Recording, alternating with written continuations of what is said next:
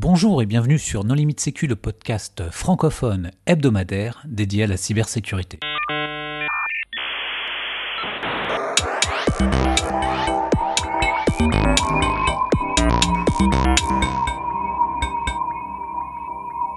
Alors aujourd'hui, nous allons parler de gestion de crise rançongicielle avec Jérôme 16. Bonjour Jérôme. Bonjour. Pour discuter avec lui, les contributrices et les contributeurs No Limit Sécu sont Raina Stamboliska. Bonjour. Hervé Schauer. Bonjour. Loïs Samin. Bonjour. Vladimir Collat. Bonjour. Christophe Renard. Bonjour. Marc-Antoine Ledieu. Bonjour. Et moi-même, Johan Hulot. Alors, Jérôme, nous avons déjà réalisé bon nombre d'épisodes ensemble, mais pour les auditeurs qui n'en auraient écouté aucun, est-ce que tu voudrais bien te présenter? Alors, je suis un ancien journaliste spécialisé euh, dans les questions de cybersécurité qui adore tellement ça qu'il a voulu en faire et euh, qui se retrouve finalement euh, à gérer des crises maintenant, donc aider des entreprises qui sont paralysées après une attaque par ransomware ou rançongiciel, comme dirait l'ANSI, et à essayer de gérer la crise. Alors, on en parlera, on détaillera, mais d'être un peu l'homme orchestre qui, qui permet de coordonner des actions à la fois techniques et moins techniques. Alors, au cours de cet épisode, nous allons faire un focus sur les différentes phases qui constituent cette euh, crise. Et justement, à quel moment est-ce qu'on t'appelle? Alors, je suis appelé généralement quand euh, le SI est à l'arrêt. Donc, l'entreprise est dans le noir. Euh, ce qui s'est passé, c'est que le rançongiciel, le chiffreur, a détonné. Euh, donc des fichiers ont commencé à être chiffrés, des machines virtuelles ont commencé à être chiffrées. Euh, l'équipe interne, le DSI, a commencé à se rendre compte qu'il se passait, qu'il se passait quelque chose. C'est souvent le vendredi soir, dans la nuit de samedi à dimanche. Euh, ils ont essayé de gérer évidemment la chose telle qu'ils pourraient gérer un incident informatique traditionnel. Et puis au bout d'un certain temps, ils se rendent compte que en fait, ils ne peuvent pas et que ça les dépasse. Et euh, c'est à ce moment-là qu'eux-mêmes décident d'entrer en crise quand ils ont des plans de crise. Euh, et là, ils contactent généralement leur assureur. Et ensuite, il y a toute un, une sorte de, de chemin d'escalade qui fait que ça, que ça, ça revient à moi euh, très souvent à travers un partenaire qui est le CERT intrinsèque. Alors, quand tu arrives sur place, qu'est-ce que tu fais? La première, alors sans parler de première action, mais en tout cas, la première étape, ça va être déjà de faire en sorte qu'on organise la réponse. C'est-à-dire que très souvent, à moins qu'il y ait un plan de gestion de crise justement qui a été euh, formalisé, qui a été mis en place correctement, euh, rien n'est vraiment mis en place pour gérer la crise de manière formelle. Les cellules de crise n'existent pas. La distinction entre euh, la gestion au niveau de la gouvernance de la crise, qui est plutôt de l'ordre du COMEX, et au niveau technique de la crise n'existe pas. Parfois, on peut se retrouver face à des DSI qui vont tenter d'isoler leur COMEX de cette crise en pensant qu'ils vont encore pouvoir garder la main. Donc la première action, c'est d'organiser euh, un petit peu les troupes, euh, d'avoir deux cellules de crise, une cellule de crise qui va être plus décisionnelle, qui est l'équivalent du, COMEX finalement, euh, et une cellule de crise plus technique, et d'expliquer beaucoup, beaucoup sur les, premières heures en fait de la crise, on est dans de la prise de contexte. Il faut que nous-mêmes on comprenne déjà ce qui, se passe et quel est le contexte de l'entreprise, parce qu'on on découvre le contexte de l'entreprise, son activité, ses besoins, ses partenaires, son écosystème. Donc les premières heures, c'est organiser les cellules de crise, leur expliquer ce qui va leur arriver. Alors on a de la chance maintenant, le ransomware c'est plus une maladie honteuse, euh, donc on sait, on sait à peu près comment ça va, ça va se passer. Il y a, un peu des, figures imposées, hein. donc on explique voilà, euh, a priori l'attaquant est là depuis un certain temps, on, va essayer de le déterminer. Euh, a priori il a dérobé de la donnée, a priori il a probablement été capable de l'exfiltrer. Donc nous, ce qu'on va essayer de faire, c'est d'une part bah, trouver déjà le point d'entrée, le vecteur de compromission initiale, trouver et ça, c'est super important. Quelle est la date de compromission initiale? Parce qu'on y reviendra peut-être. mais il y a la phase de gestion de crise, il y a la phase d'investigation, puis il y a la phase de remédiation dans laquelle on, on essaie de reconstruire le système d'information. Et on ne peut pas commencer à reconstruire un système d'information si on n'a pas la date de compromission initiale parce que cette date-là permet de faire le, tri entre des backups, si les backups sont, accessibles évidemment, n'ont pas été détruits, euh, permet de faire le tri entre d'un côté les backups qu'on va pouvoir à la limite ressortir tel quel et, réutiliser tel quel, et ceux euh, qu'il va falloir faire passer dans, par, une procédure de contrôle. Euh, donc voilà, donc j'explique tout ça finalement. Et surtout, surtout, surtout, je crois que le plus important, c'est que j'essaye de faire comprendre aux dirigeants qu'ils ne repartiront pas lundi. Et ça, souvent, c'est le plus gros boulot, en fait, au début de crise. Alors, tu viens d'expliquer que c'était très très important de déterminer, la date de la première compromission. Et auparavant, tu disais que c'est aussi très important de déterminer comment euh, les attaquants sont rentrés. Pourquoi c'est important? Alors, euh, en fait, il y a trois facteurs. J'en ai peut-être oublié un qui est euh, d'avoir des marqueurs propres à l'attaquant. Parce que sans ça, on ne peut pas non plus redémarrer. Donc la date de compromission initiale, on, l'a vu, c'est parce que ça permet de trier les backups et de savoir quel backup potentiellement on va pouvoir réutiliser tel quel. Le vecteur de compromission, ça permet d'y remédier de manière à ce que 15 jours après, il ne puisse pas être réutilisé par le même attaquant ou un autre. Et euh, les marqueurs sont, euh, sont, sont, importants parce que ça va permettre, au moment de la remédiation, de faire passer un outil qui va permettre de, euh, de, de, vérifier, de lever le doute sur les, sur les machines. C'est-à-dire que l'outil, c'est un Fast Find, par exemple, qui va être chargé avec, des, avec les, marqueurs de, l'attaquant, des outils laissés par l'attaquant.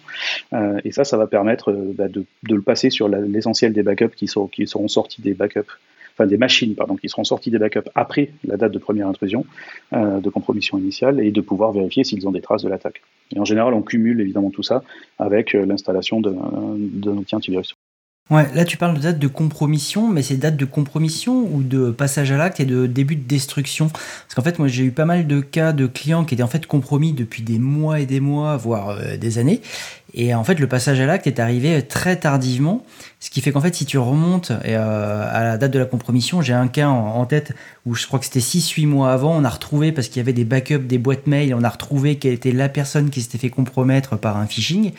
Mais euh, enfin, remonter à des mois comme ça, ça a pris beaucoup de temps et au final, c'était pas si essentiel que ça. Euh, en tout cas, pour cet incident-là, ce qui était plus important, c'est de savoir à quel moment est-ce qu'ils avaient commencé à détruire les données.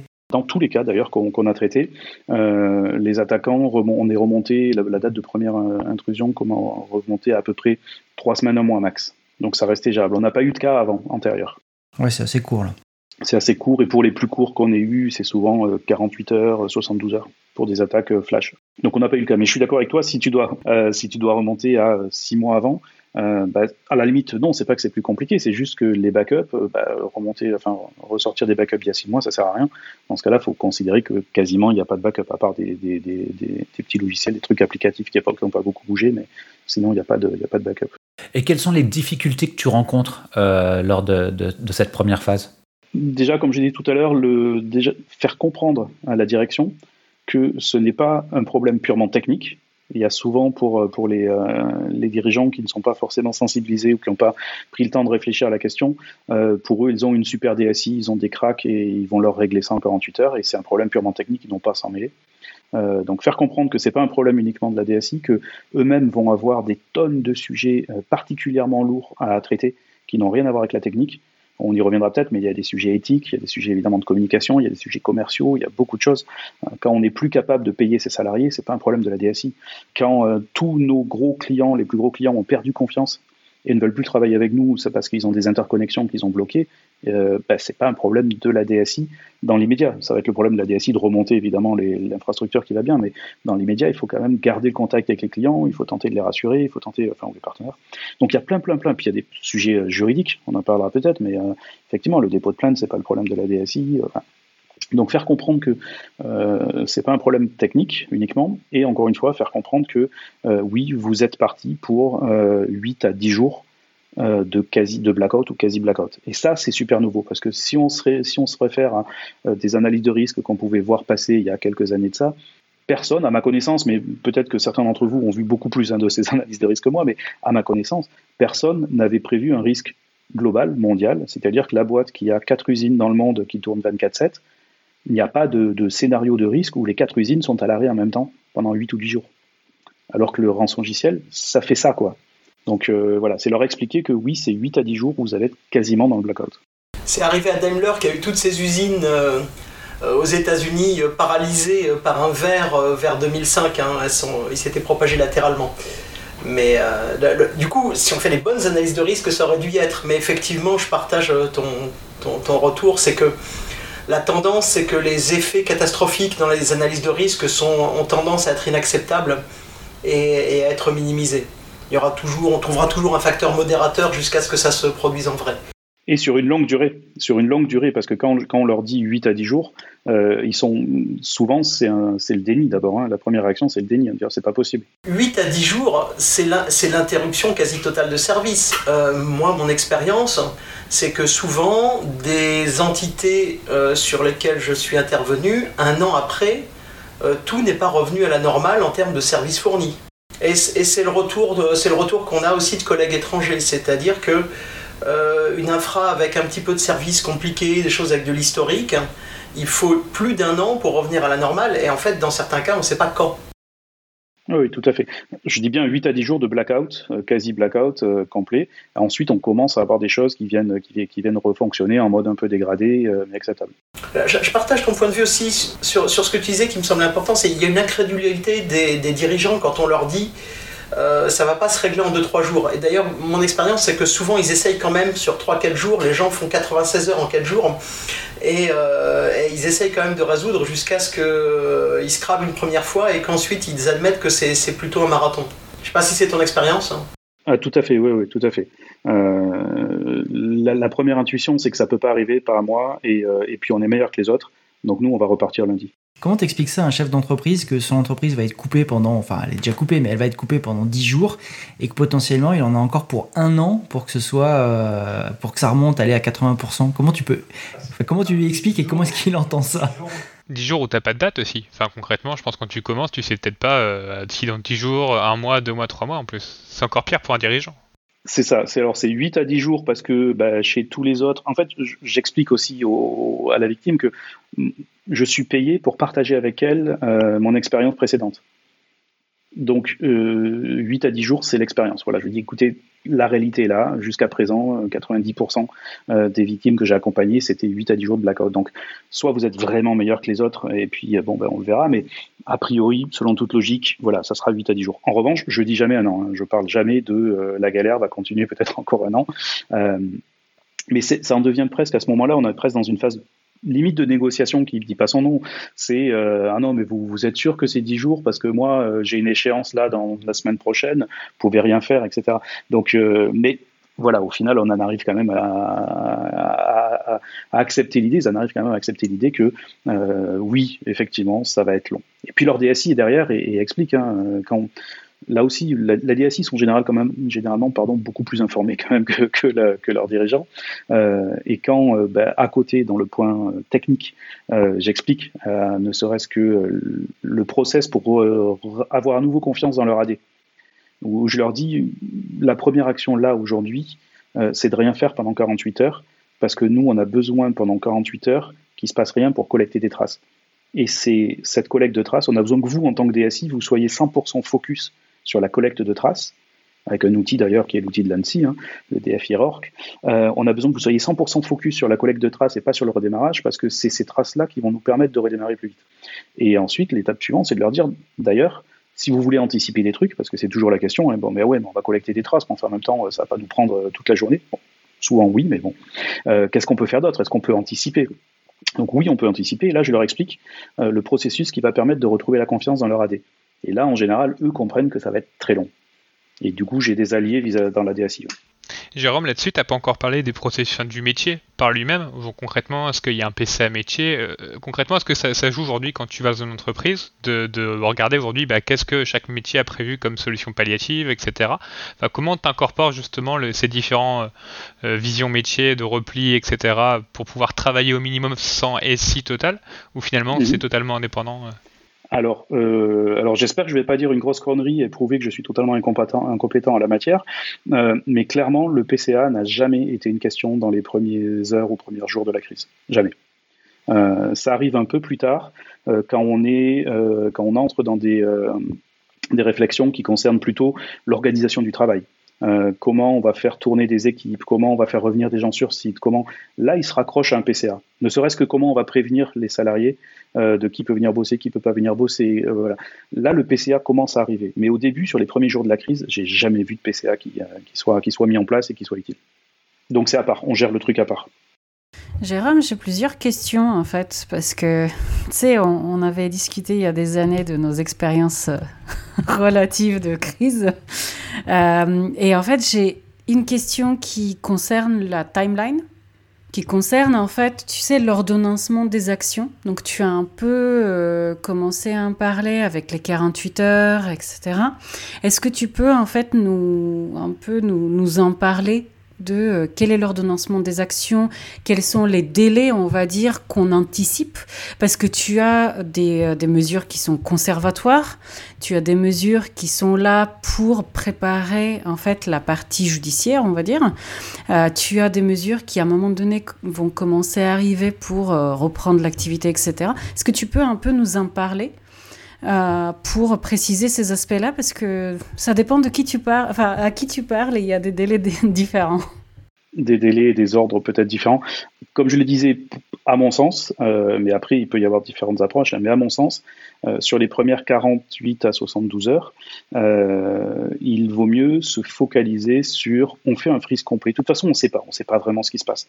Donc la première action, c'est d'essayer d'avoir du endurance, d'avoir du contexte, de prendre, de, voilà, de faire remonter qu'est-ce qui marche, qu'est-ce qui marche pas, qui peut travailler, qui peut pas travailler. Donc déjà, ces 48-72 heures peuvent être utiles à ça.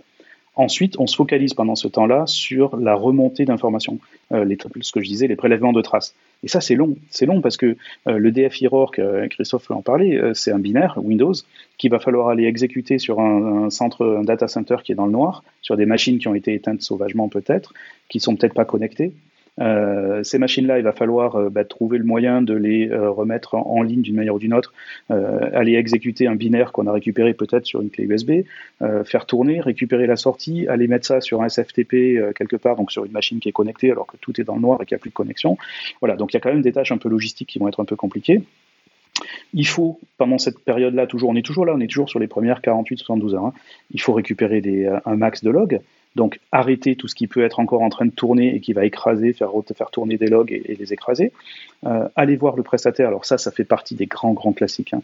Allez voir le prestataire de infogérance de pare-feu et lui dire Monsieur, euh, j'ai besoin, euh, mes, experts en cybercriminalité externe me demandent 90 jours de log de pare-feu. Dans le contrat, je dois pouvoir vous les demander rapidement et se retrouver avec 3 minutes de log. Ça, c'est véridique, hein, c'est le pire qu'on ait vu. C'est que le prestataire de infogérance de pare-feu était capable de fournir 3 minutes de log. Et en général, les logs de pare-feu contiennent pas grand-chose en plus. C'est ceux de proxy qui sont vraiment intéressants. Voilà. Ou DNS quand il y en a, mais c'est rare. Voilà, DNS quand il y en a, les proxys c'est mieux euh, parce que là on voit tous les postes de travail qui ont pu euh, qui ont pu aller biconner ou des choses comme ça. Le pare-feu c'est intéressant aussi parce qu'on va pouvoir euh, voir quand on va avoir identifié des C2, un C2 par exemple, à travers une machine qu'on a. Tu peux expliquer ce qu'est un C2 rapidement? Un centre de commande et de contrôle, c'est-à-dire c'est une partie de l'infrastructure de l'attaquant en fait, euh, dont il se sert pour garder le contrôle, exfiltrer de la donnée, donner des, aller, aller piloter finalement euh, son attaque.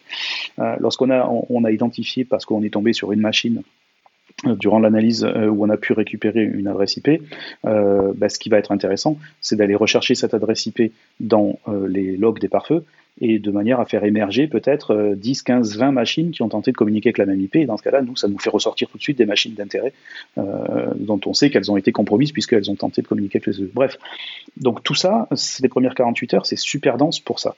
Une fois qu'on a acquis tout ça, bon, et, je passe sur le fait que euh, pendant tout ce temps, un, la DSI, en plus de tout ce que je viens euh, d'évoquer, doit commencer à préparer, devrait commencer à préparer la reconstruction, au moins en préparant des VLAN euh, isolés, neufs, de manière des VM qu'on va devoir reconstruire à neuf, etc. Donc il y a toute, une, part qui est purement d'infrastructure.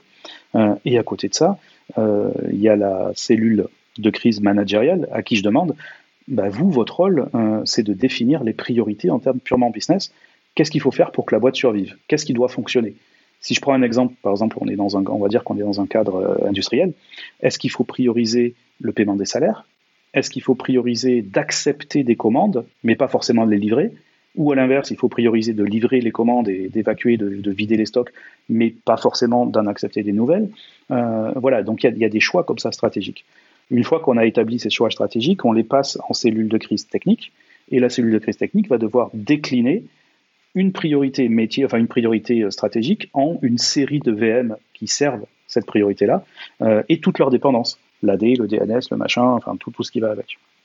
Donc c'est super dense cette première phase-là. Toujours dans cette phase-là, je, suis curieux de savoir si tu as l'opportunité. Nous, ce qu'on voit euh, souvent, c'est bon, évidemment, quand, si, si, une équipe de réponse à incident euh, capée intervient, les, aspects techniques sont rarement soit un problème, si ce n'est d'obtenir des accès. Tu, as parlé sur les prélèvements.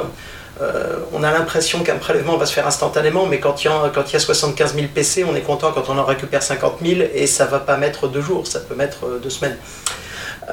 du coup, ça va être phasé. Mais dans la partie organisation de la gestion de crise, tout ce qui est gestion euh, du temps, du battle rhythm pour reprendre le terme, tout ce qui est gestion des, de tous les fils d'activités qui ne sont pas techniques, euh, la communication, les, évaluations des impacts avec les métiers, euh, la gestion de la relation avec l'assureur, avec les autorités, tout ça. Tu, interviens pour aider tes clients à s'organiser, pour mettre en place la comitologie et tout, enfin tout ce qui va faire vivre la crise au niveau stratégique hein? Complètement. Euh, ça fait partie, en fait, ma valeur ajoutée, elle est, elle est, elle est dans ça. C'est-à-dire dans cette capacité à la fois euh, de, d'accompagner sur le volet organisationnel et structurel de la crise en, en termes, dans le sens structure, pas informatique cette fois-ci, mais humaine et process, euh, et en même temps de comprendre ce que font les, euh, bah, typiquement, mes petits camarades du CERT intrinsèque, euh, qui eux mènent l'investigation numérique, la capacité de comprendre ce qu'ils font et d'amener ça auprès de la DSI dans un contexte de, dans une optique plus de reconstruction euh, sécurisée. C'est-à-dire pour ne pas se tirer une balle dans le pied euh, quand, on va repartir. Euh, et au milieu, comme tu l'as dit, il y a la communication. Parce que la communication ne peut pas être en vase clos. Il faut que la communication soit associée d'une manière ou d'une autre à la, à la technique. on va essayer de créer une fac de communication unique qui va porter des messages qui sont validés, qui sont justes, qui sont transparents, mais pas trop. On n'est pas non plus obligé de tout raconter, mais il faut être juste et transparent. donc ça, ben, ça fait partie aussi de ce que j'apporte justement faire le lien entre la communication et la technique euh, pour avoir des messages qui soient pas trop délirants, qui soient euh, euh, qui soient pas trop naïfs, euh, qui soient pas trop euh, optimistes aussi. La communication a parfois euh, tendance à être ultra optimiste, euh, donc il faut et, évidemment les techniciens euh, pas du tout optimistes, donc il faut arriver à enrober tout ça et à faire converger tout ça. Donc oui, complètement. Et surtout parler, comme tu l'as dit, il y a des il y a des temps et, et donc essayer de structurer les temps en disant voilà là on est sur les premières 48 heures, on se focus là-dessus. Euh, on verra. La communication en, sur les premières 48 heures, c'est pas la peine de vouloir communiquer. Ça sert à rien. Communication interne et communication externe. Il y a, y a, un choix aussi à arbitrer. Il faut faire les trois. Hein. Il y a trois niveaux de communication. Euh, à mon sens, tant que euh, l'entreprise n'est pas une entreprise qui, qui, est, qui, opère sur du B2C, donc sur ce qui a une activité qui est très publique, euh, tant qu'il n'y a pas de B2C et tant que euh, l'entreprise, la marque n'est pas attaquée directement, euh, la communication publique, clairement, on s'en tape. Enfin, c'est vraiment, pour moi, c'est le parent poivre. Encore une fois, se prendre en ransomware, c'est plus une maladie honteuse. On, voilà, la, victime n'est pas la première, ce ne sera pas la dernière, on s'en fiche finalement. Par, par contre, tu as tes partenaires et tes clients, éventuellement, tu es même interconnecté avec eux. Voilà, il y a trois niveaux. Il y a donc cette communication publique qui est il faudrait pas dire ça, mais qui est pas la priorité clairement. À moins, encore une fois, à moins que la, marque soit attaquée et à moins que euh, ce soit du B2C, euh, sinon c'est pas c'est pas le plus important. Après, il y a l'interne. L'interne c'est quand même important parce que l'interne, il y a des salariés euh, qui se posent beaucoup de questions sur l'emploi. est-ce que est-ce que bah, est-ce qu'il va y avoir des licenciements? Est-ce que je viens pas au bureau la semaine prochaine, mais est-ce que c'est des RTT Est-ce que c'est c'est quoi en fait? Voilà. Donc là, il faut apporter des. Est-ce que mes données personnelles ont été ont été volées? Euh, voilà. Donc là, sur la communication interne, il y a des choses à, apporter un peu différentes de l'externe. Après, il faut pas être naïf. Hein. Euh, tout ce qu'on dit en, en, interne sera euh, sorti en externe très rapidement. Hein parce qu'il va y avoir un syndicaliste qui va aller parler avec un journaliste, parce qu'il va, enfin, voilà, dans la famille, dans tout ça, donc ça sort assez vite. Donc il faut que, évidemment, toutes ces communications soient alignées, mais on donne un peu plus de détails, évidemment, en interne, notamment pour rassurer, euh, et euh, sur, la partie plus données personnelles, emploi, etc. La, troisième, c'est euh, les partenaires, ce dont tu parlais, Christophe, les gens qui ont des interconnexions. Et là, eux, il leur faut une communication beaucoup plus technique, l'objectif pour eux, vis-à-vis d'eux en tout cas, c'est de leur redonner confiance, leur montrer qu'on gère la crise, que c'est géré par des professionnels, euh, qu'on euh, est capable de, de, partager avec eux en toute transparence des indicateurs, des marqueurs, des, techniques, des, TTP, des TTPs. et ça, ça passe vraiment de technicien à technicien pour le coup. Est-ce que tu peux, parce que Christophe a un peu anticipé ma deuxième question, du coup, tu as, un peu commencé à aborder le sujet de qui fait quoi, euh, mais en fait, ce que je constate, c'est que, et, et je sais pas, confirme-moi si c'est pareil, il y a toujours cette incompréhension de savoir qu'une situation d'incident, c'est pas la même chose qu'une situation de crise Et du coup, tu as aussi, et surtout quand tu fais venir des externes chez toi, donc déjà, tout est pas par terre et en plus, tu travailles avec des gens dont tu connais pas en fait euh, bah, la façon de travailler, euh, les contraintes, etc. et qui essayent en plus de t'expliquer tes propres contraintes dans cette nouvelle situation. Est-ce que tu peux en fait nous, parler un peu plus en détail des entre guillemets types de profils euh, que tu rencontres dans, dans une gestion de crise rançon logiciel type de profil, euh, dans, dans, quel sens? C'est du côté dirigeant, du côté DSI, du... Fonctionnalité. Qui fait quoi en gros, si tu veux? Ah oui. Alors, clairement, on a euh, dans la cellule de crise euh, décisionnelle, on va avoir très souvent le patron. Alors ça, pour, pour le coup, c'est assez contraire à, des bonnes pratiques de gestion de crise où on dit que dans la cellule de crise, euh, il ne devrait pas y avoir le patron parce que le poids hiérarchique va écraser un petit peu euh, tout le travail de la cellule de crise. Euh, ça, c'est sur le papier. Je le vis pas véritablement. Très souvent, le patron est là et clairement, quand on arrive dans une situation comme ça où son entreprise est, au bord de, disparaître, hein, pour le coup, on a vraiment aidé des entreprises qui, qui pouvaient disparaître du jour au lendemain. Euh, bah, le patron, forcément, il est concerné, il est là. Quoi, et, on va, c'est pas nous qui allons le mettre dehors de la, cellule de crise. Ensuite, euh, il y a bah, tout l'état-major habituel. Euh, pour moi, la base, ça va être le légal, le juridique, donc la communication, évidemment en représentant technique. et à côté de ça, bah, tous les chefs de, BU ou de métiers qui, sont, qui sont concernés. Donc là, on est sur une partie plus gouvernance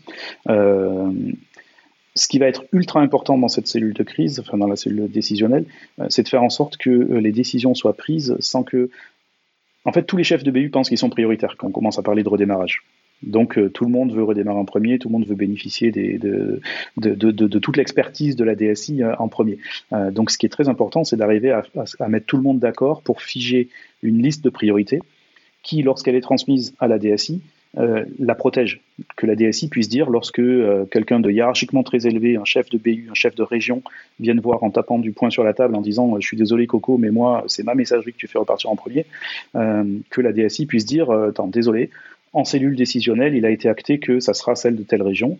Euh, maintenant, euh, je comprends que tu sois pressé. Si tu as de très bonnes raisons de l'être, euh, dans ce cas-là, bah, tu amènes ton cas à la prochaine cellule managériale et tu essaies de faire en sorte que ça soit voté, pour, enfin que ça soit acté comme ça. Donc ça protège la DSI. ensuite, dans la DSI, généralement, dans cette cellule technique, il y a forcément évidemment le DSI, évidemment le RSSI et évidemment le responsable d'architecture. Après, selon la taille de la boîte, on retrouve tout le temps. Euh, moi, c'est celui que j'adore. C'est l'homme qui sait tout, qui sait tout faire, qui, a, les mains partout, euh, qui, euh, voilà, qui si on le retient pas, va dormir deux heures dans la semaine. Voilà. Donc il y a toujours un petit peu le gars qui, voilà, qui est super efficace, qui, alors évidemment, c'est la contrepartie de ça, c'est qu'il faut quand même l'encadrer un peu. Déjà pour l'envoyer dormir, euh, ensuite pour pas faire les trucs trop vite et n'importe comment. Euh, mais en tout cas, ça peut être une ressource précieuse. Euh, après, il y a le juridique. Donc ça, juridique, c'est particulier, on va dire. Hein. c'est particulier dans le sens où le juridique est là pour protéger au maximum et au cordeau la société. malheureusement, parfois, le juridique doit s'appuyer sur des connaissances fortes, précises, carrées de la situation. Et nous, tout ce qu'on a, c'est pas de, enfin, c'est rien. La, gestion de la crise, c'est gérer l'ambiguïté. Euh, c'est prendre des mauvaises décisions, enfin choisir entre deux mauvaises décisions euh, parce qu'on n'a pas plus d'infos. Et le juridique, en général, évidemment, ça, ben, ça l'échafouine, ça. Donc, euh, donc voilà. Donc il y, a beaucoup de discussions là-dessus. pareil pour la communication. Hein. La communication va vouloir s'engager sur des choses. Ben, la technique la technique, euh, et ça je le vois avec les petits camarades du certain intrinsèque, hein, euh, parle uniquement euh, de suppositions, ne s'engage jamais sur rien. ce sont des hypothèses. voilà. la communication ne peut pas se satisfaire d'hypothèses. Il faut, faut, avoir des trucs à dire. Et. Donc voilà, tous ces profils-là, je ne parle pas ensuite des profils psychologiques, hein, avec des gens qui sont plus sanguins que d'autres, mais toutes ces fonctions, en tout cas, doivent être organisées pour que, au final, on arrive quand même à s'appuyer sur des choses qui sont comprises par tous, euh, à, projeter des attentes euh, qui sont comprises par tous, y compris dans l'entreprise, parce qu'un gros problème, enfin une grosse cause en tout cas de stress euh, et, de, mauvaises ondes, c'est quand les attentes sont décorées, quand en fait on, on, ne fixe pas assez rapidement ce qu'on va pouvoir faire et dire dans telle et telle période et qu'on laisse planer des attentes excessives. Euh, qui ne seront évidemment pas réalisées. Là, ça crée de la tension. Donc beaucoup du travail euh, humain, c'est ça, c'est euh, fixer les attentes des uns des autres, rassurer tout le monde en disant les gars, c'est normal, vous n'êtes pas les premiers à passer par là, vous n'êtes pas les derniers à passer par là, c'est normal de ne pas savoir, c'est normal que ce soit le chaos. la crise, comme tu l'as dit tout à l'heure, hein, c'est pas un incident. là aussi, tu demandes à, chaque, chaque spécialiste de la crise à qui tu vas demander, tu auras une réponse différente. Mais pour moi, la crise, c'est quand euh, c'est pas écrit dans les bouquins en fait. Petite question. Très souvent, quand on est, quand on va dans une organisation, ce qu'on voit, c'est euh, des procédures et des procédures de gestion d'incidents. Et en fait, souvent, ce qu'on y lit, ce sont des choses qui ne rassemblent pas beaucoup à euh, une situation d'infection rançongicielle, on va dire ça comme ça. Est-ce que tu peux nous parler un peu justement de, des sujets euh, incidents Comment, qu'est-ce que c'est qu'est-ce qu'elle qu'est-ce que c'est une crise et en fait comment on fait cette bascule d'un incident vers une crise? C'est quoi l'événement déclencheur? Euh, Raconte-nous. Alors, je pense que tu auras autant de réponses que de gens à qui tu poses la question. Euh, de mon point de vue, euh, l'incident, c'est quelque chose pour lequel on a un playbook, on sait quoi faire. donc, on sait que face à telle panne, telle chose, on va agir de telle, telle sorte. La crise, c'est quand on ne sait plus quoi faire c'est quand les moyens euh, à disposition sont débordés, sont dépassés, euh, qu'il n'y a pas de plan et que l'on doit euh, finalement improviser. J'ai coutume de, décrire la crise comme devoir apprendre, enfin devoir courir avant d'avoir appris à marcher. c'est qu'on est jeté dans le grand bain tout de suite. on ne sait pas quoi faire. la survie de l'entreprise est, est en jeu et il n'y a pas de plan, il n'y a rien d'écrit, il n'y a pas de script. voilà, la crise c'est ça. Donc la crise c'est une improvisation permanente euh, c'est un choix permanent entre des mauvaises, entre deux ou trois mauvaises solutions, euh, avec un objectif commun qui est la sortie de crise, c'est-à-dire un préserver euh, la survie de, l'entreprise, euh, de, l'emploi. Euh, je parle de crise ransomware, hein, évidemment, quand, des vies humaines sont en jeu, c'est une autre, affaire. c'est donc de préserver l'image de l'entreprise, préserver sa capacité ou retrouver en tout cas sa capacité de fonctionnement nominal euh, dans un contexte où on n'a pas toutes les informations. C'est mouvant, euh, on ne sait rien, et on doit petit à petit apprendre et prendre des décisions euh, au fur et à mesure. C'est en tout cas ma vision. Alors, on va revenir aux différentes étapes. Rançon logiciel, on parle de rançon. Alors, à quel moment on décide de payer ou pas la rançon? Est-ce que tu as déjà vu le fait des victimes payer les rançons et que ça solutionne leurs problématiques? Alors, voir des victimes payer la rançon, paradoxalement, c'est de mon point de vue en tout cas. Alors, il y a peut-être un biais de sélection et que c'est plutôt des entreprises assez euh, assez grandes et assez structurées que j'aide, euh, qui ont donc souvent des backups, qui ont des moyens, etc. Euh, il y a très peu d'entreprises qui ont payé des rançons. C'est arrivé.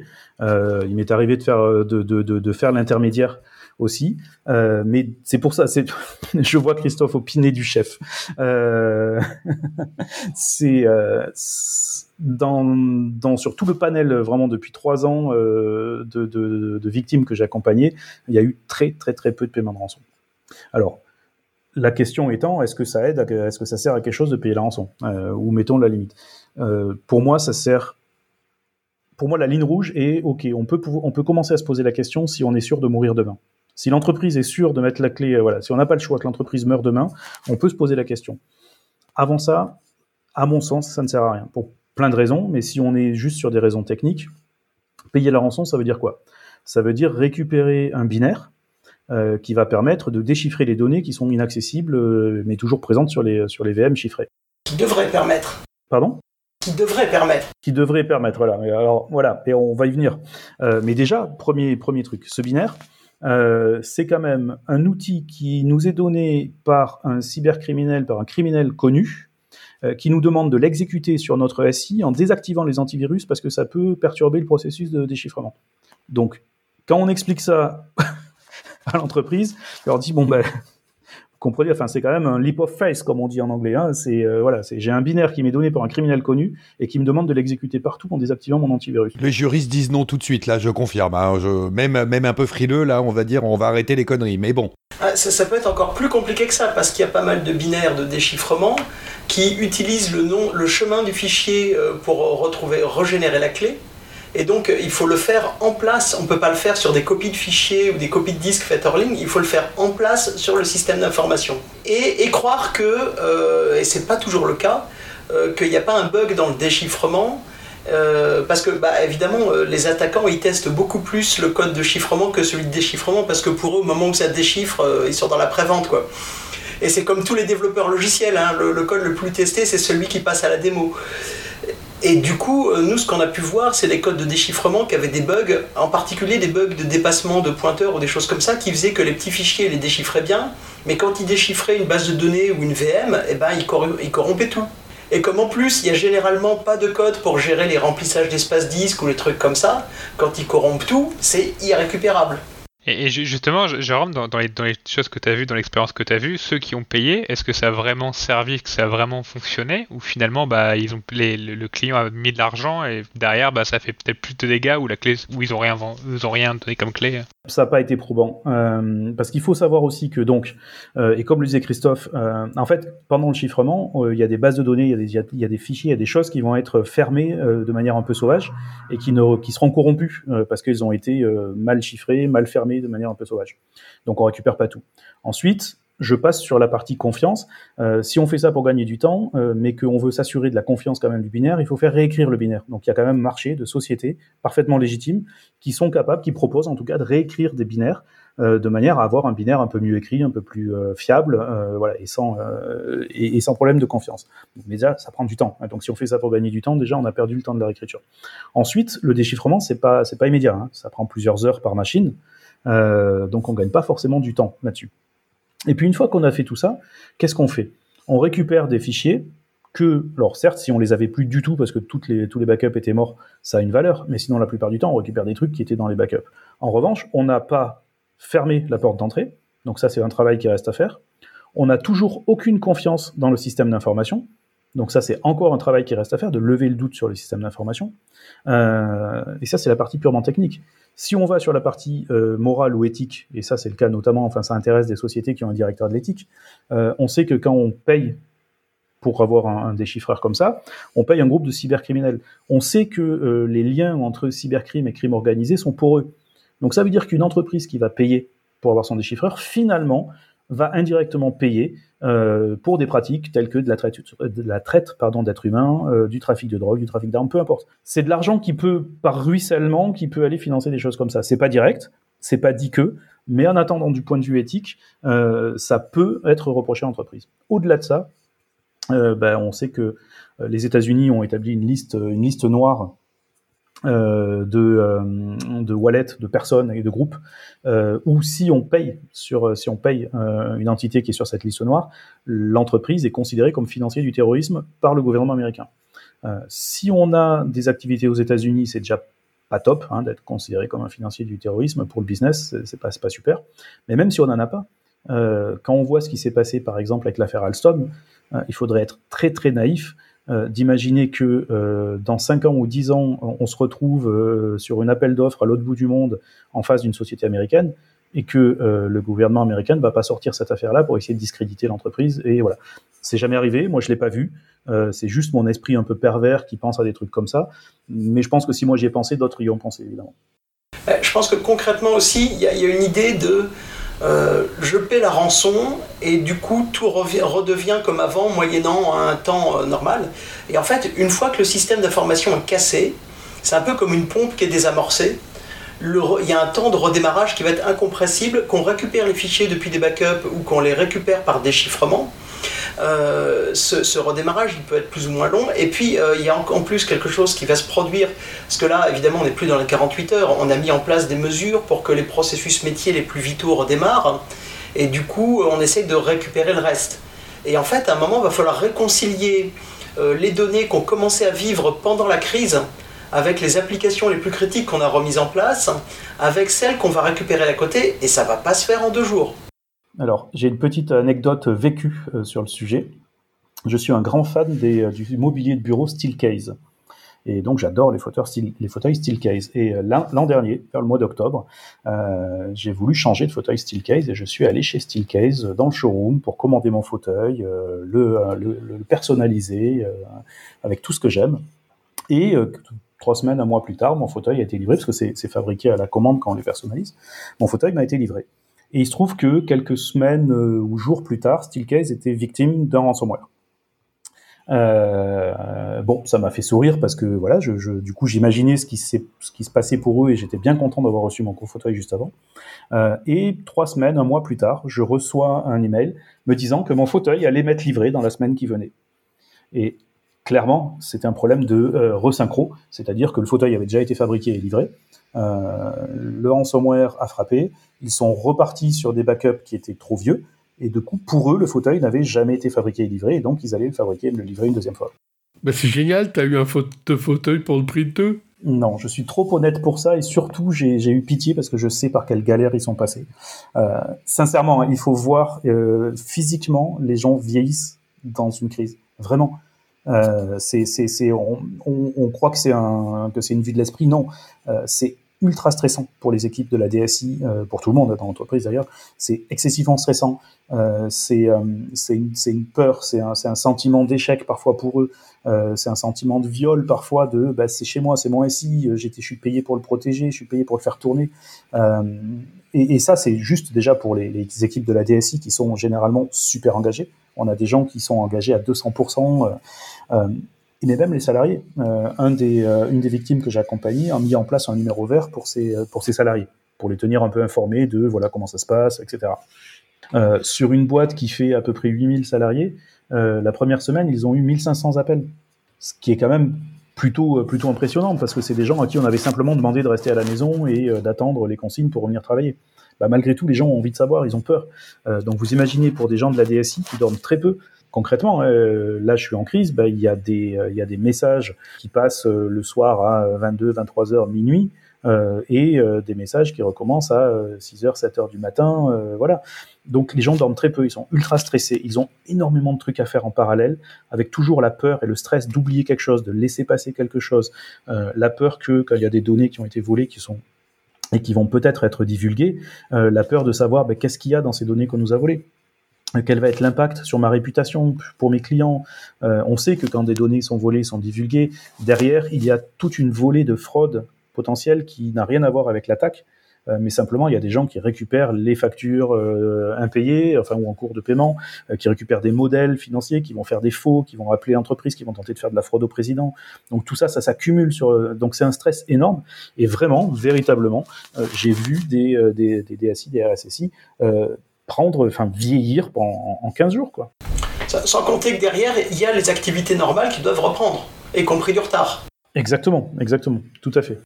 Alors, quand on parlait de rançon, tu indiquais que dans la plupart des entreprises, il y avait des backups, mais est-ce que les attaquants, justement, avant de chiffrer, ne s'attaquent pas aux backups?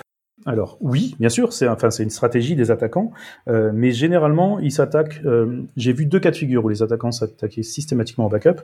Le premier, euh, mais là malheureusement c'est quand même une faute sévère, on va dire, de la part de l'entreprise, c'est quand l'accès à la console de contrôle des backups est porté par l'AD évidemment, les attaquants, euh, les attaquants s'emparent de l'AD, hein, c'est leur, c'est, leur but, hein, et ils y arrivent systématiquement. Il hein, faut pas rêver, ils y arrivent systématiquement.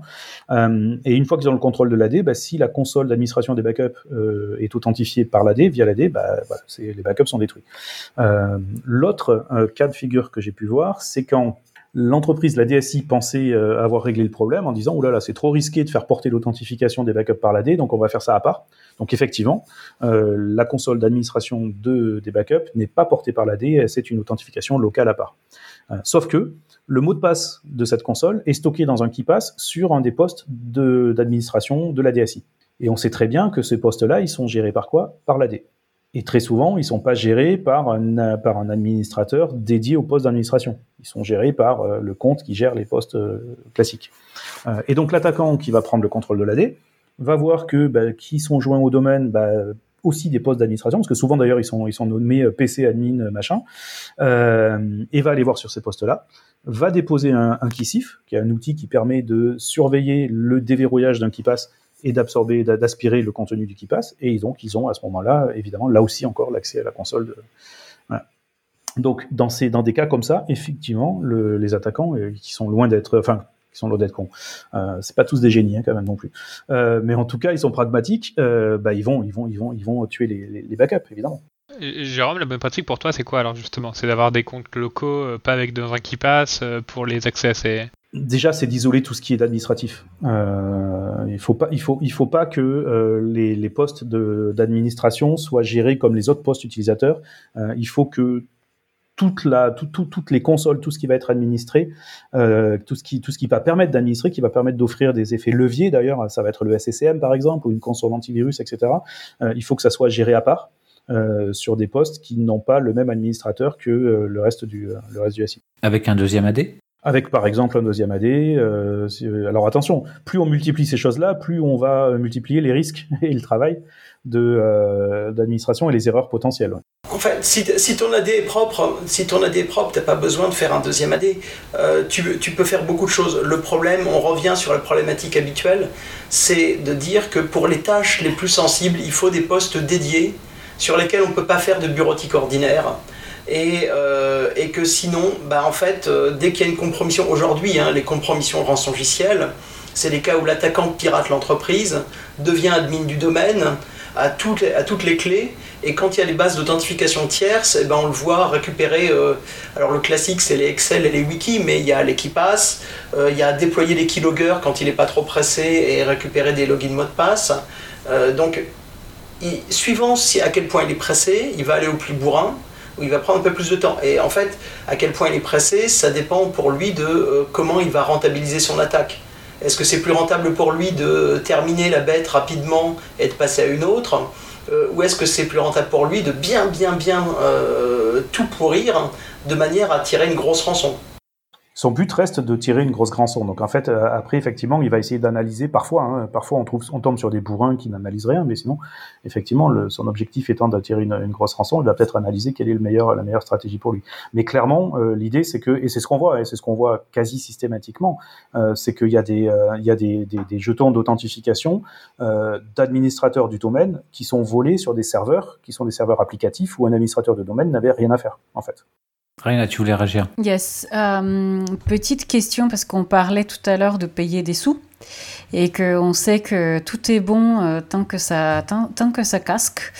Euh, et du coup, il y a toujours une question qui revient. quid de la cyberassurance? Est-ce que Jérôme, tu peux nous parler un peu de si tu as déjà eu à gérer un appel à la cyberassurance? Est-ce qu'on parlait de payer ou pas payer? Hein Euh, et en fait, euh, il y a un, récent euh, rapport parlementaire qui est sorti sur la cyberassurance où la préconisation est très clairement d'interdire les paiements de rançon. Et effectivement, tu vois, ce débat-là continue quoi. Donc, est-ce que tu peux nous en parler un peu? Je pense qu'il y a deux sujets. Il y a le sujet de la rançon et il y a le sujet de l'assurance. On, va peut-être séparer les deux. Le sujet de l'assurance, à la base, l'assurance, c'est mon expérience avec les, assureurs, les cyberassureurs, euh, jusqu'à présent a toujours été euh, excellente. C'est-à-dire que j'ai toujours trouvé qu'ils étaient vraiment là, ils étaient vraiment présents pour aider les entreprises. C'est-à-dire que ils débloquaient, euh, ils prenaient à leur charge euh, bah, tous les frais, tous les frais de la réponse à incident. Euh, alors évidemment, hein, ils sont très pointilleux sur faire la différence entre qu'est-ce qui relève de la réponse à incident et qu'est-ce qui de la correction et qu'est-ce qui relève de l'amélioration. Euh, donc parfois, il peut y avoir des discussions. Ils vont dire non, ça on prend pas parce que ça relève à notre sens de la, de la, de la- de l'amélioration du SI. Euh, là où nous on pense pas et voilà. Mais sinon, euh, ils ont toujours été présents. Donc de mon point de vue, de ce que j'ai pu voir jusqu'à présent, euh, c'est pas du tout une escroquerie. Ils ont un vrai rôle à jouer. C'est c'est important parce que ils permettent à des entreprises qui sinon n'auraient absolument pas les moyens de faire face à ce type d'incident, euh, d'y faire face avec des professionnels qui euh, vont pas aggraver la situation. Mais les gens, ils t'ont appelé euh, après avoir appelé l'assurance en général? Ouais. Ou ils t'appellent d'abord et tu dois leur dire euh, appelez vite votre assureur C'est l'assurance qui ensuite a un panel qui va qui va qui va contacter euh, le premier qui répond au final euh, souvent. Euh, et ça passe plutôt d'ailleurs par mon partenaire euh, qui ensuite m'appelle. Là, sur, de ce côté-là, pour moi, l'assurance a vraiment un rôle à jouer important, et c'est important à mon sens de séparer les deux parce que le sujet du paiement de la, du remboursement de la rançon par les assureurs, c'est un sujet qui est qui est euh, qui est un sujet fort sur lequel il y a, il y a beaucoup d'opinions très fortes, euh, alors que le sujet de euh, l'assureur est là pour permettre à une société qui sans ça pourrait euh, ne pourrait pas faire face à une attaque et mourrait, euh, là il n'y a pas de débat en fait. Hein, l'assureur a son rôle à jouer. Sur le côté de la rançon, j'ai cru lire en tout cas, mais peut-être que tu as des, t'as, des références, t'as, t'as, les références, que les entreprises françaises étaient plus attaquées que d'autres parce que justement elles avaient plus tendance à être assurées. Est-ce que tu confirmes? Je, si tu veux, c'est les mêmes euh, rumeurs que j'ai entendues, on va dire. Euh, c'est très difficile de corroborer ça. Hein. C'est pas à toi que je vais l'expliquer parce qu'il y a très très peu de retours d'expérience sur euh, sur. tu fais une meilleure veille que moi, c'est pour ça. Euh, mais ça, ce que ça me rappelle, c'est, euh, euh, si tu veux, toutes les, tous les warnings des voyageurs français quand ils vont dans des coins un peu rouges, quoi, écarlates, tu vois, dans le monde, que puisque le gouvernement français paye les rançons des otages, bah en fait, on va essayer de choper des passeports français des gens avec des passeports français. Donc voilà, je pense que c'est un peu tôt, euh, un peu de faire ce genre de d'observation, parce que juste, euh, si des, assureurs nous écoutent, ce serait bien en fait de commencer à partager un peu, euh, parce que ça sert et que les potentiels clients se posent plein plein de questions. mais voilà, ça, ça me surprendrait pas. Mais ne serait-ce que pour répondre à ta question de façon un peu, on va dire, euh, contourné. Je sais même pas, en fait, quelle est la proportion de, de sociétés, on va dire, du CAC, par exemple, euh, qui ont une, cyberassurance. C'est voilà, c'est très compliqué de, de, de, juger, en fait. Honnêtement, quand tu discutes avec pas mal d'entreprises, euh, souvent elles te disent qu'elles sont plus en plus à s'assurer. Et ce qui est intéressant, c'est qu'elles disent plutôt que c'est de plus en plus compliqué de s'assurer parce qu'en fait les polices augmentent tellement, elles font du x2, etc. Et maintenant, limite, c'est devient, enfin, c'est les assureurs, enfin les, les polices d'assurance qui, euh, bah, soit les assureurs ouais, choisissent parce que ouais, euh, concrètement, bah, ils veulent pas prendre trop le risque, etc. Donc c'est c'est un sujet qui va venir aussi un peu compliqué quoi. Et c'est pour ça que j'ai lu aussi, je sais pas si vous l'avez lu, mais qu'il y avait une députée qui commençait à, parler que l'État pouvait aussi intervenir parce qu'il y a des partenariats public-privé dans l'assurance hein, pour le terrorisme et puis pour euh, tout ce qui est euh, catastrophe naturelle et il commençait à dire bah, peut-être que l'État aussi a un rôle à jouer dessus. Euh, bon après il faut voir ce que ça va donner quoi. Mais le sujet de l'assurance c'est pas si simple que ça quoi. Mais encore une fois, je pense qu'il faut vraiment séparer le sujet du paiement de la rançon par l'assureur qui lui est polémique et on peut en discuter, euh, du sujet juste de la cyberassurance, c'est-à-dire un soutien aux entreprises qui en ont besoin, euh, qui seraient incapables de payer euh, une réponse à un incident professionnel. Et là, pour le coup, l'assureur a, a, tout son rôle à jouer. Et de mon expérience, les assureurs ont toujours été ultra au rendez-vous. On a l'habitude de se moquer évidemment des, des polices d'assurance avec les petits les petits pieds de page qui, qui, qui listent des exclusions n'en plus finir. J'ai pas constaté ça. J'ai toujours constaté des assureurs qui, euh, qui jouaient vraiment parfaitement leur rôle. Euh, donc rien que pour ça, l'assurance a un vrai rôle à jouer. Après, euh, payer la rançon, oui, bah, c'est probablement effectivement une incitation euh, du coup pour des criminels parce qu'ils savent que les, les, entreprises seront plus enclines à, à, à, vouloir payer. Mais ça, c'est contrebalancé par mon expérience. Et encore une fois, ce n'est que mon expérience il y a peut-être un biais quelconque de sélection, je ne sais pas, mais dans mon expérience, il y a très très peu d'entreprises de, de victimes que j'ai accompagnées qui ont payé, vraiment très peu. Alors, si on revient sur les différentes étapes, euh, on a parlé de reprise d'activité. Euh, à quel moment s'arrête euh, ta mission? Vous en avez marre de me voir. non, mais c'est essentiellement quand l'entreprise et la DSI commencent à être plus autonomes sur la gestion. Alors à la fois, déjà quand l'investigation est terminée, c'est-à-dire que l'investigation du CERT, le rapport est rendu et on sait comment l'attaquant euh, a compromis le système d'information, quel était le vecteur de compromission initiale, euh, peut-être les vulnérabilités exploitées. Euh, voilà. Donc là, l'entreprise a une sorte de, de, rapport complet qui lui permet de voir où, où étaient ses faiblesses dans le cadre de cette attaque-là. Euh, et à ce moment-là, à partir de là, c'est euh, lorsque l'entreprise estime, mais c'est ensemble, on estime ensemble que voilà, ils ont plus vraiment besoin de mes conseils, euh, la reconstruction est largement bien engagée. Euh, les grands partenaires qui ont des interconnexions sont rassurés sur le fait que l'entreprise a pu faire face euh, et est capable de remonter un, un, système d'information de confiance. voilà, à, ce moment, à partir de ce moment-là, globalement, on le sent, hein, on sent les choses un petit peu baisser d'intensité, on a de moins en moins de choses vraiment urgentes à traiter, les, les, réunions sont de plus en plus courtes, voilà, on sent le truc arriver. Donc il n'y a pas de date exacte pour répondre à ta question ou de délai exact. c'est plus un feeling qui se fait au fur et à mesure. Christophe, tu voudrais ajouter quelque chose sur ces aspects? Non, j'étais curieux de savoir combien de temps en général ça prenait pour en arriver là. Généralement, 15 jours. 15 jours, on commence à être. Alors, il y a eu, ça, ça, a pu monter jusqu'à un mois. Hein. Ça a pu monter jusqu'à un mois. Mais euh, oui, 15, jours, 3 semaines. C'est les 15 jours de blackout euh, dont on parlait au début de cet épisode? Oui, à peu près. C'est à, peu près, à peu près ça, avec une petite marche derrière où, euh, voilà. 15 jours de vacances, loin de son serveur. Mmh. Non, mais ce que, ce que ça montre aussi, c'est que le prix euh, d'une crise comme ça, c'est pas seulement le prix euh, de, de l'impact informatique, des gens qui interviennent, c'est la perte d'activité pendant 15 jours, un mois, trois semaines, plus tous les services qui reviennent pas à la nouvelle. Et, euh, et là-dedans, le coût est considérable. Et c'est souvent pour ça que les, les, entreprises sont enclines à payer. C'est pas simplement reconstituer des données qui seraient pas perdues ou pas c'est revenir le plus vite possible à la normale parce que la perte d'activité, ça veut dire des gens au chômage technique, ça veut dire. Enfin, il y a toute une chaîne de conséquences derrière qui est, vraiment considérable. Et je suppose que la cyberassurance, c'est surtout derrière ça, ce qui est payé, l'intérêt de payer, on a parlé beaucoup des rançons, mais je pense que concrètement derrière, enfin je sais pas Jérôme, quand on met une cyberassurance derrière, est-ce que c'est surtout payer la rançon ou payer tout ce qui est derrière de justement les coûts, euh, les, euh, les consultants et tout ça? Et surtout payer tout, tout le reste, euh, les coûts, les consultants, etc. La remédiation donc, voilà, mais pas les dommages euh, tout court, ça c'est la partie d'assurance classique, normalement.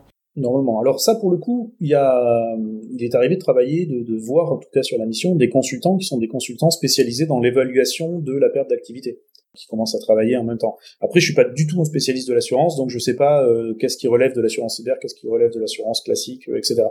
Mais en principe, justement, l'indemnisation de la, perte de chiffre d'affaires, hein, pour le dire en grande masse, euh, c'est pas l'assurance cyber. L'assurance cyber, ça va être les frais de remédiation tel que c'est posé en, général hein, dans les polices un peu classiques, et l'assurance de responsabilité civile professionnelle, machin, normalement c'est le dommage à autrui, puis parfois on peut en profiter un peu soi-même, bah, perte de chiffre d'affaires, comme quand on a fermé euh, tout le monde à cause du Covid. Il y a un moment, voilà. Tu vois, sur le sur le sur l'assurance cyber, par exemple, je parlais tout à l'heure de, de, points de discussion qu'il peut y avoir entre euh, qu'est-ce qui relève de l'amélioration du SI et qu'est-ce qui relève de la réponse à incident. Euh, le cas de l'EDR, c'est typique. Euh, le DR, ça peut être considéré à la fois comme de l'amélioration, puisqu'il n'était pas là avant et il apporte un vrai service de sécurité, mais en même temps, c'est un super outil euh, pour l'incident responder parce que ça permet de reprendre une visibilité, un contrôle sur euh, sur le parc plus rapidement, plus resserré. Donc voilà, est-ce que on considère que c'est de la réponse à incident les 30 premiers jours et que après c'est de l'amélioration? Est-ce que voilà, il y a souvent des discussions comme ça. Jérôme, j'avais juste une question sur revenir sur la reconnexion avec les partenaires. souvent, les partenaires, ils demandent quoi comme preuve de confiance? Est-ce qu'ils demandent par exemple un tampon, par exemple de la LANSI parce que c'est un, gros partenaire? Est-ce qu'ils demandent juste des résultats d'audit? Enfin, concrètement, ils se basent sur quoi? Déjà, il y, a, des partenaires qui demandent euh, des tonnes de trucs euh, auxquels on va pas avoir accès euh, et qu'ils ne donneraient probablement pas si eux-mêmes étaient dans la situation de s'être fait attaquer. C'est plus simple de ce côté. Hein. Voilà, c'est plus simple de ce côté-là. Euh, non, ce qu'ils demandent en général, euh, et, et d'ailleurs c'est très drôle, enfin c'est logique, tu vas me dire, mais les plus sympas sont ceux qui sont fait attaquer. C'est-à-dire très souvent, quand on fait l'interface avec les partenaires, tous ceux qui sont déjà passés par là savent savent que c'est l'horreur pour l'entreprise et euh, voilà, disent si on peut vous aider, euh, dites-nous ce qu'on peut faire pour vous, euh, bon courage, on sait qu'on sait que c'est compliqué, etc. Ceux qui sont pas passés par là peuvent être assez assez ennuyeux et intolérants.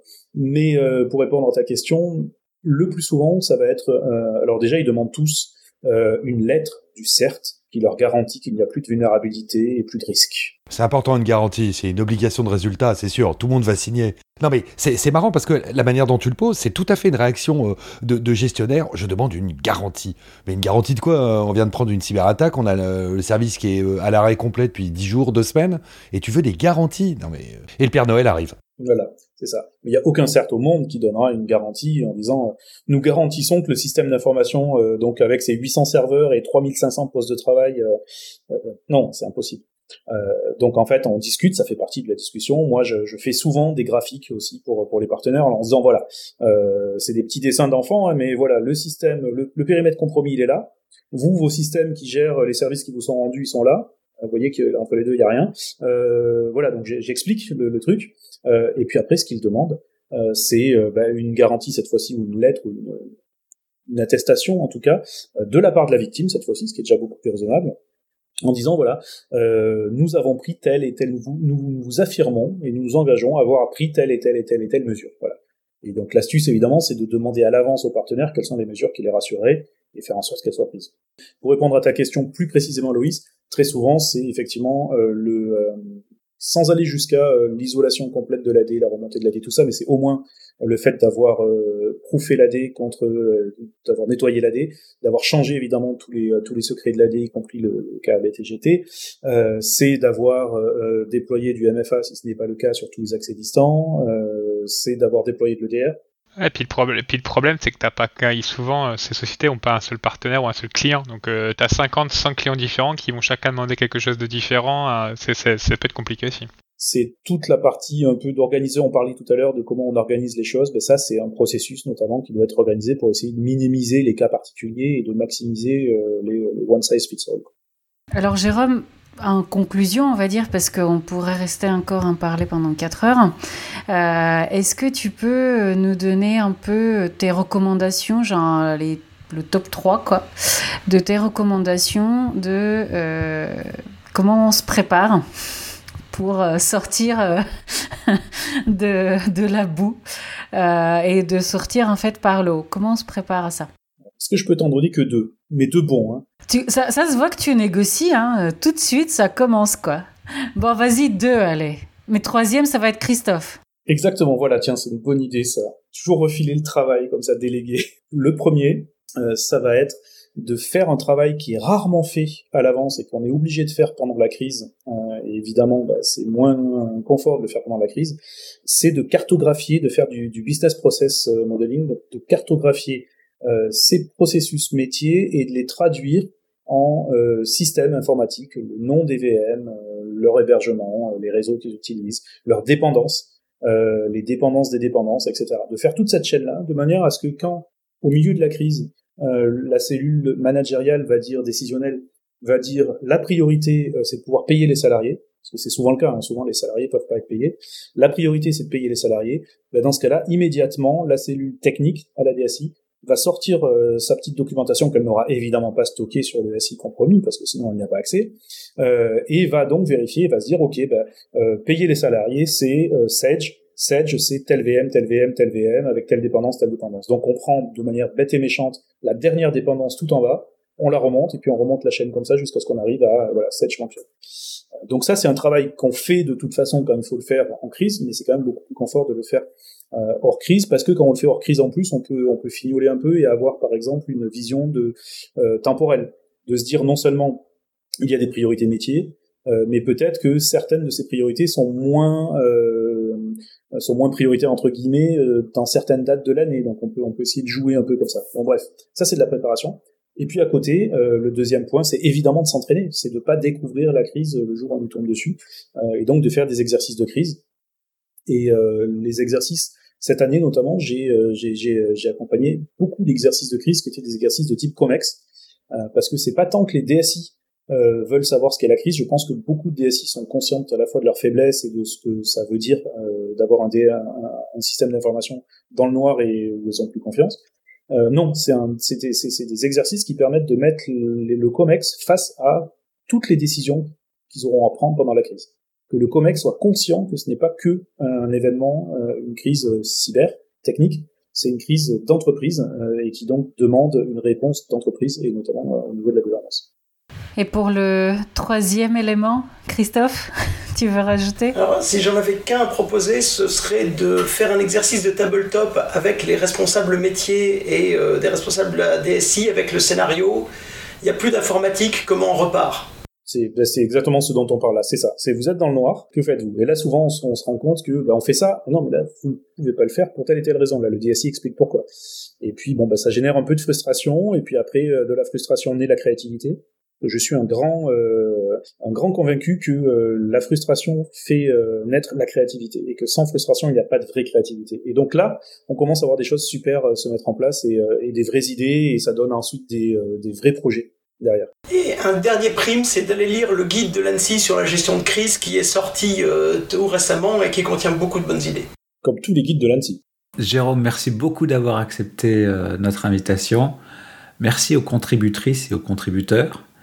Chers auditeurs, nous espérons que cet épisode vous aura intéressé. Nous vous donnons rendez-vous la semaine prochaine pour un nouveau podcast. Au revoir. Au revoir. Au revoir. Au revoir.